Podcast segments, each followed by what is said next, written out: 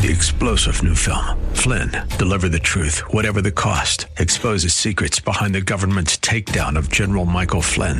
Flynn knew what the intel world had been up to. He ordered the first audit of the use of contractors. This set off alarm bells. He told the truth. He was the most dangerous person for Donald Trump to hire. They had to get rid of Flynn. Flynn, deliver the truth, whatever the cost. Available now. Watch it today. Go to salemnow.com. Salemnow.com.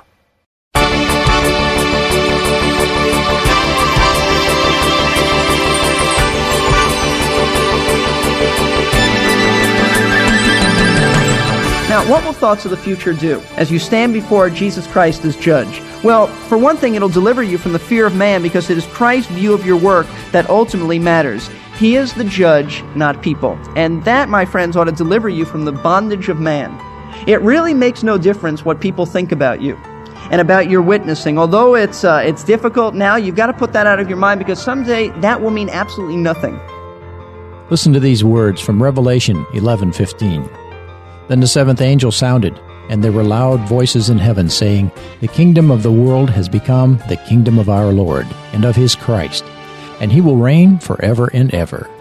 And then a couple verses later, the 24 elders say, We give you thanks, O Lord God the Almighty, who are and who were, because you have taken your great power and have begun to reign. And the nations were enraged, and your wrath came and the time came for the dead to be judged, and the time to reward your bondservants, the prophets and the saints who fear your name, the small and the great, and to destroy those who destroy the earth. Whenever I read those verses, the opposition to the gospel that we all face seems to me to be a lot less intimidating. Welcome to Verse by Verse, a radio Bible class led by Pastor Steve Kreloff of Lakeside Community Chapel in Clearwater, Florida. In 2 Timothy 4, verse 2, the Apostle Paul gave Timothy, and us by application, a command. He said, Preach the word, be ready in season and out of season. Reprove, rebuke, exhort with great patience and instruction. This comes on the heels of chapter 3, in which Paul gave the young preacher some tools for facing troublemakers and opposition in the church. Tools that will work just as well for us as they did for Timothy. And now he says, no matter what, preach the word. Here's Pastor Steve now to continue teaching verse by verse through 2 Timothy chapter 4. Now, that is Paul's point. When he says in verse 2, preach the word, in context, he is talking about the God breathed scriptures. Give it out. Preach it. Really, uh, you might think, did I just hear this message this morning? But really, it was different. Uh, some things are parallel, but it's different. Preach the word, be faithful. The proclamation must be delivered exactly as it was handed to him.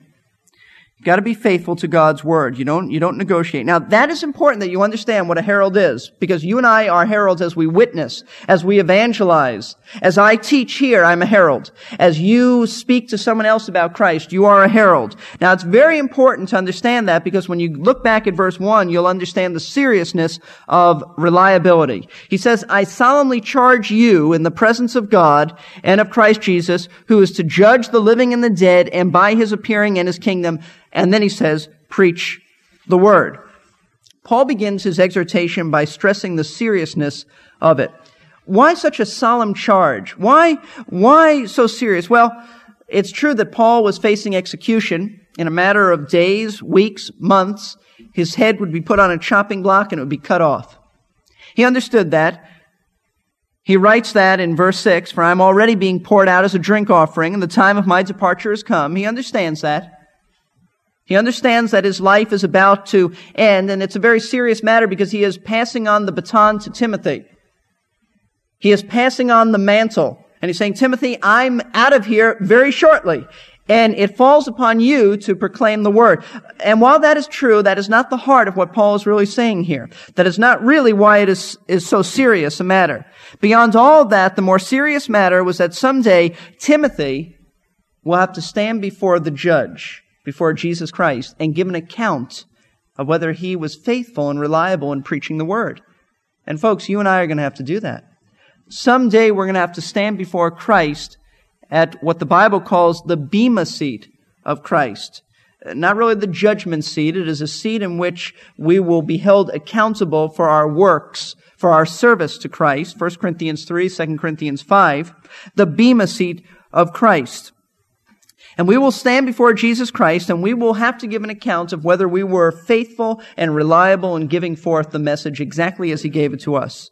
So Paul directs Timothy's attention to God the Father and the Lord Jesus. In fact, some Greek scholars would say, notice this, I solemnly charge you in the presence of God and of Christ Jesus. They would translate that, the presence of God, even Christ Jesus. And that's very possible.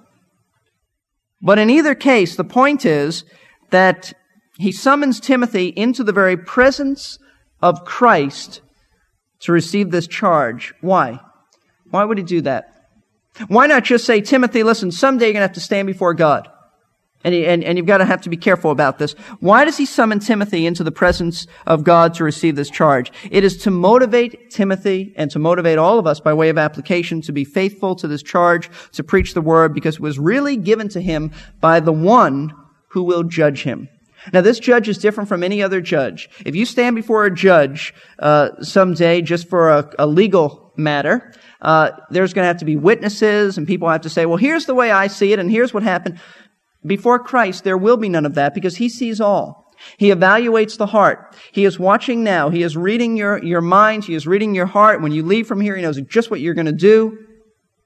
When you get up in the morning and you go to work, he sees it all. He is omniscient. He'll never have to call witnesses. He'll never have to call people to, uh, you'll never be able to call people to speak for you. And you'll never be able to give any excuses. He knows it all. And in the presence of this great judge, Paul says to Timothy, I'm telling you, I charge you, I solemnly charge you, proclaim the word. Be faithful to it because someday, Timothy, you will stand before this judge who knows all.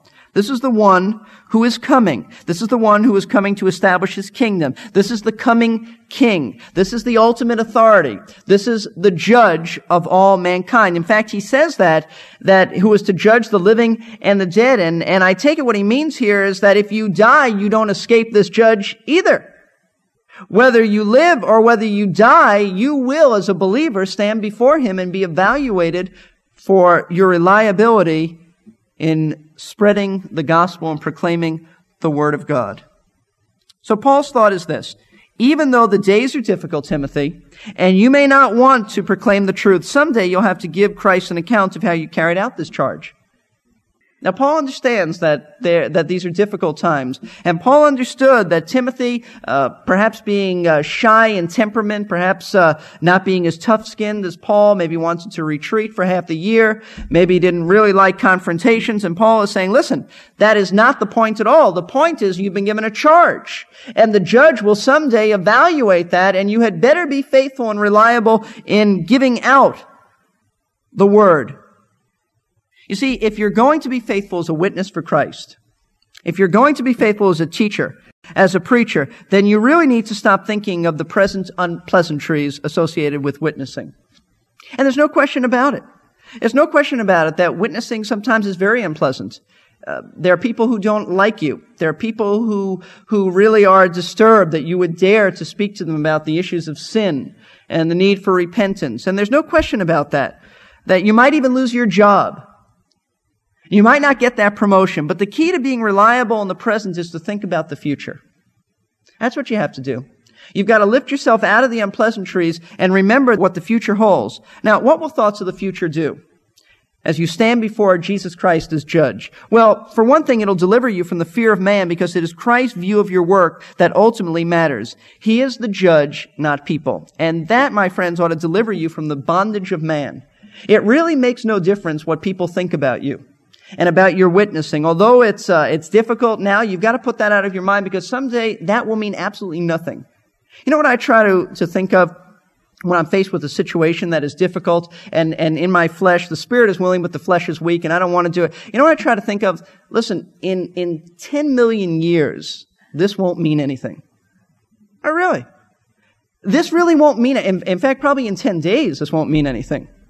But I try to think like that, that the only thing that counts is that someday I'm going to spend eternity with Christ and I want to be faithful. And someday I'm going to stand before Him and uh, that's really what counts. And so I, I would encourage you to do that. In 10 million years, it really won't matter that your neighbor got disturbed at you because you witnessed. It really won't matter that uh, in that fellowship group you were bold or you confronted somebody about their sin and they didn't like that. In 10 million years, it really won't matter. delivers you from the fear of man. It is Christ's view of your work that really counts. Ultimately, that is all that's important. Secondly, a view of the future will give you the incentive to persevere because you know that your service for Christ is not in vain. It's not just busy work. Isn't that what Paul says in 1 Corinthians chapter 15, verse 58? Therefore, my beloved brethren, be steadfast, immovable, always abounding in the work of the Lord, knowing that your toil is not in vain in the Lord. What's he talking about? In light of the, of the coming resurrection and being with Christ, your labor is not in vain in the Lord.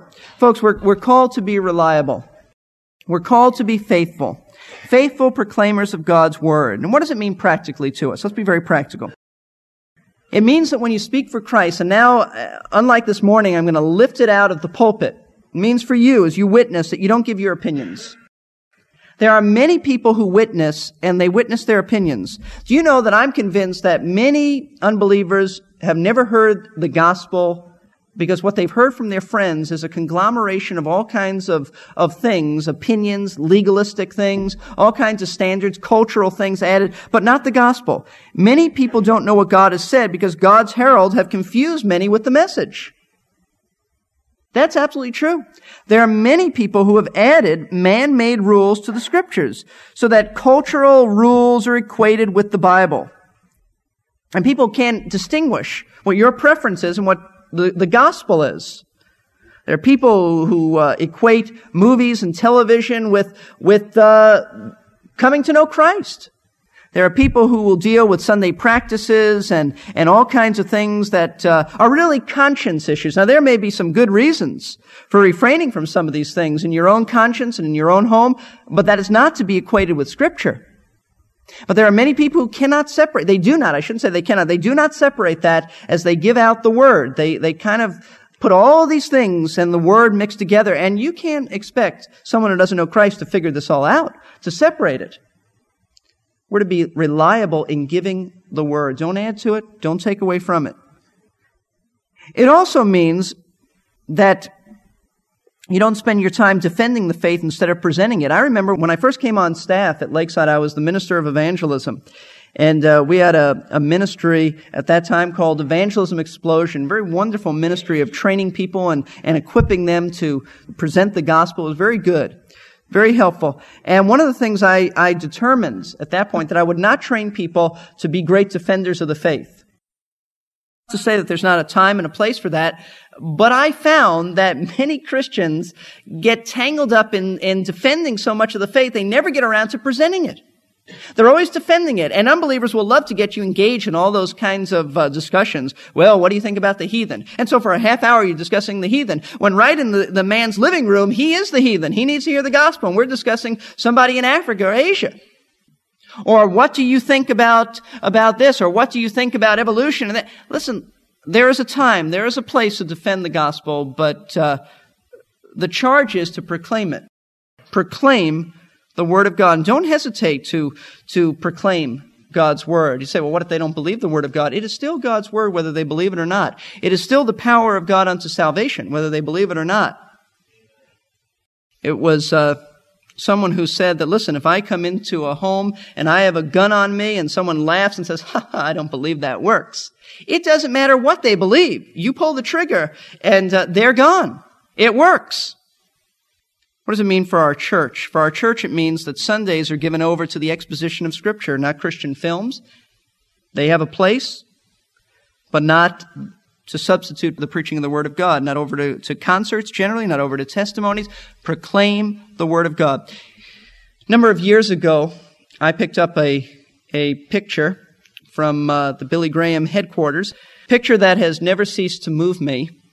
It hangs in my office now. It's a picture of R.A. Torrey, who was the first president of the Moody Bible Institute, with his, with his hand on a young man's shoulder. In fact, it's the artist's father when he was a young man on his shoulder, looking him straight in the eye, saying, Preach the word. I've never forgotten that. I keep that up as a reminder because that is the charge for this day.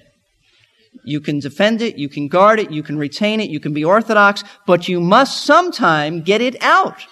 So we are to be reliable. If you want to be an effective proclaimer, be reliable. You don't have to be clever. You don't have to come up with a whole lot of stories to make it more attractive, and I find many people doing that. Give the Word of God. That is the power. That is our calling. The second quality that we need to be effective proclaimers of the Word is readiness. Not only reliability, but readiness. We've got to be ready. Look at the, look at the next part of verse 2. Not only preach the word, but be ready in season and out of season. Now, the authorized version translates this first word, be urgent. And yet the thought in the Greek language is more be ready than be urgent. You could translate it that, but it's really, the word is used more to be ready than be, than, than be urgent or be instant. The Greek word means to stand by, to be at hand. Uh, it was used in a military context to mean to stay at one's post. And what Paul is saying to Timothy is you are always to be on duty. You are to be ready always. In other words, be always ready to proclaim God's word. Preach the word, be ready to, to do it. And that's why he goes on to say, in season and out of season. In other words, be ready to preach at every opportunity. Be ready to press home the truth at every occasion, whether the circumstances are favorable which would be in season, and whether they are unfavorable, which would be out of season. There is no closed season for proclamation. There may be closed season for hunting, but not for proclamation.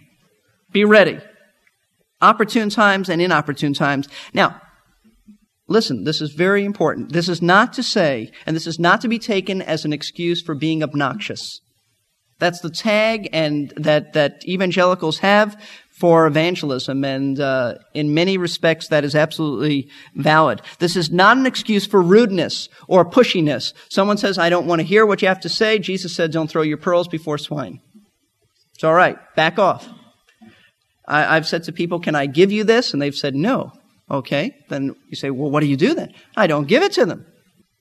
It's just courtesy. So this is not an excuse for rudeness or pushiness or insensitivity. But what it is, what it does mean is we are to take advantage of the opportunities to speak about Christ. Paul said it so well in Ephesians 5:16. He said, "Redeeming the time why? Because the days are evil." Redeem the time. In other words, seize the time. Buy up every opportunity. Be on the, the, the lookout for opportunities. Be ready always. And that's how Paul lived. Paul witnessed in the most unusual of circumstances. If you study the book of Acts, you will find the man who practiced what he preached. Paul, for instance, he's on a stormy sea, and everybody thinks that the boat is going to crash and they're all going to die. And Paul says, wait a minute. An angel of my God appeared to me, and, and the guy starts preaching. Now, one hair is going to, to be lost and all of it. And he goes on and on. He uses that opportunity when men are fearful to speak about Christ. He's on Mars Hill in Athens. And he comes across a statue that says to the unknown God. Now, most of us would take pictures of it so we could show it back in the church. Here's the unknown God. Paul said, aha.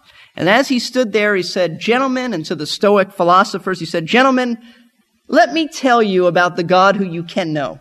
And he preaches this marvelous message. They call, they, you know what they said to him? Let's hear what this chicken babbler has to say. That's literally what they said. It, we love to hear newfangled ideas. We love to hear the philosophers. Let's listen to this chicken babbler. And Paul speaks about Christ, and they let him speak until he spoke about the resurrection. Then their Greek philosophy wouldn't allow him to go on. How about in prison? It's an earthquake, and soldiers are leaving, and the guard wants to kill himself, and Paul says, Wait a minute! And he preaches the gospel to him. Marvelous. Most of us, including myself, I would have raced out of that prison. I would have been gone. And Paul, no, not him. You see, he, he redeemed the time he seized every opportunity. He was ready in season and out of season. In prison is probably out of season. How about Paul in the temple courts in Acts chapter 22? There's a mob, there's an uprising. He speaks to them and he, and he has the frame of mind to speak to them in Hebrew. When you're in Jerusalem and you're on the tem- and you're on the temple steps and you've got a whole crowd of angry Jewish people in front of, in front of you, don't speak Greek. I mean, it just makes sense. Become all things to all men. So he speaks in Hebrew and it kind of calms them down and he, he, he proclaims the gospel. That's Paul, ready in season and out of season. However, where did Paul learn this? He was just like the master. Jesus was like that. You study the Gospels and you see that Jesus spoke in the most amazing situations. He, he had what we call a parabolic approach to life. That is, he would be walking with his disciples and he'd say, you see the, the, uh, the birds of the air, you see how the Father takes care of them? That's the way it is with you. Every opportunity, in season and out of season. A woman at the well, he said, he said to her, he said, listen, you're thirsty for water? That won't quench you. I can give you water that will always satisfy you. And she said, Give me that. Tell me about it. Then he uses the illustration of the gentle blowing of a breeze, the night air in Israel, to explain the new birth to a religious leader by the name of Nicodemus. You can't figure out where the wind is going, you can't figure out where it came from. So the Spirit of God blows and people are born again. And you don't understand that? You're a leader in Israel? See, that's the master, in season and out of season. After a tired day, Nicodemus, a, a very wearisome day, Nicodemus comes to him at night, and Jesus didn't say, sorry, the office closes at six. No, ready, always a readiness. You see, this is this is what it means uh, that you are uh, to be ready in season and out of season. You are always on duty, looking for opportunities to give a witness. Now, sometimes don't force it. I've been in situations which I wanted to say something, but it would just be forcing it. But be there and be ready when the opportunity presents itself. Now, let me give you an example. Your Sunday school class would be in season, but Thanksgiving dinner with relatives who don't know the Lord and perhaps are antagonistic to the Lord, and someone brings up something about a religious situation and they say, What do you think? That's out of season. Go get him. That's what he means. Be ready. For me, in the pulpit would be in season. But I tell you, when I'm at my son's Little League game and I'm standing next to someone, he says, So what do you do for a living? That's out of season, but I need to be ready. And what this means is that you can't let down your guard. You can't let down your guard and, and say, Listen, when I'm in church, that's when I'm ready to speak. You, you caught me at a bad moment. I didn't have my quiet time for three days. I can't speak to you. I knew somebody I knew somebody at uh, at Moody who um, she was going to uh, to work. She worked at a, as a maid uh, after school, and uh, she was going to work at this house. And uh, we spoke about uh, witnessing, and and she said, "Oh, I, I can't witness today. I don't have a track with me." That's not what, what Paul means by being ready in season and out of season. Well, it means you don't let down your guard. You are always available to the Lord to speak for Him when it's convenient and when it is inconvenient. And your minds and your, and your hearts need to be so filled with the Word of God that when the opportunity is there, it just spills forth. You can't be out of touch with Christ. Let me show you what I mean. First Peter chapter 3. Verse 15. This is a wonderful truth that uh, we ought to memorize and hide in our hearts. But sanctify Christ as Lord in your heart. Set him apart as Lord. Always be under his submission. Always being ready to make a defense to everyone who asks you to give an account for the hope that is in you, yet with gentleness and with reverence. In other words, when Christ is reigning in your life and somebody says to you, listen, why do you believe in Christianity? You don't say, well, come to church on Sunday and you'll find out. No, you tell them why you believe. You tell them what you believe. That's what he means by this. And that's why verse 16 says, and keep a good conscience. You cannot have sin build up in your life and not confess it and be ready. You've got to be clean before the Lord. So to be an effective witness means you have to be reliable, you have to be ready, but it also means there's another quality, you have to be restorative. Isn't that the goal of our witnessing? To bring people into a right relationship with the Lord Jesus. Ultimately, our purpose is to bring Him glory but the means is through providing the information that the Holy Spirit can use to convict and convert unbelievers and make them into fully devoted children of God. We'll get more into that restoration aspect of preaching on the next verse by verse. Verse by Verse is a ministry of Lakeside Community Chapel featuring the expository or verse by verse teaching of Pastor Steve Kreloff. If you want to visit Lakeside some Sunday, Lakeside is located at 1893 Sunset Point Road in Clearwater, Florida give us a call at 727 441 1714 or go to our website, lakesidechapel.com. As I said, Verse by Verse is a ministry of Lakeside, and we have our own website, versebyverseradio.org. Our message archive page is probably the most popular page on the site, and with good reason.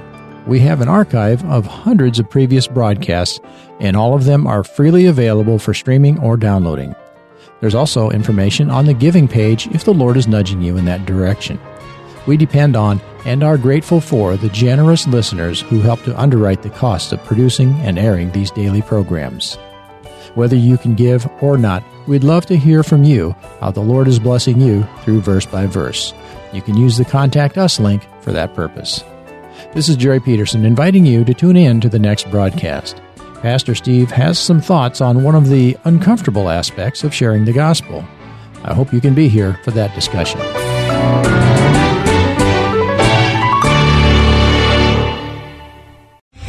Three star general Michael J. Flynn, head of the Pentagon Intelligence Agency, knew all the government's dirty secrets. He was one of the most respected generals in the military. Flynn knew what the intel world had been up to. He understood its funding. He ordered the first audit of the use of contractors. This set off alarm bells.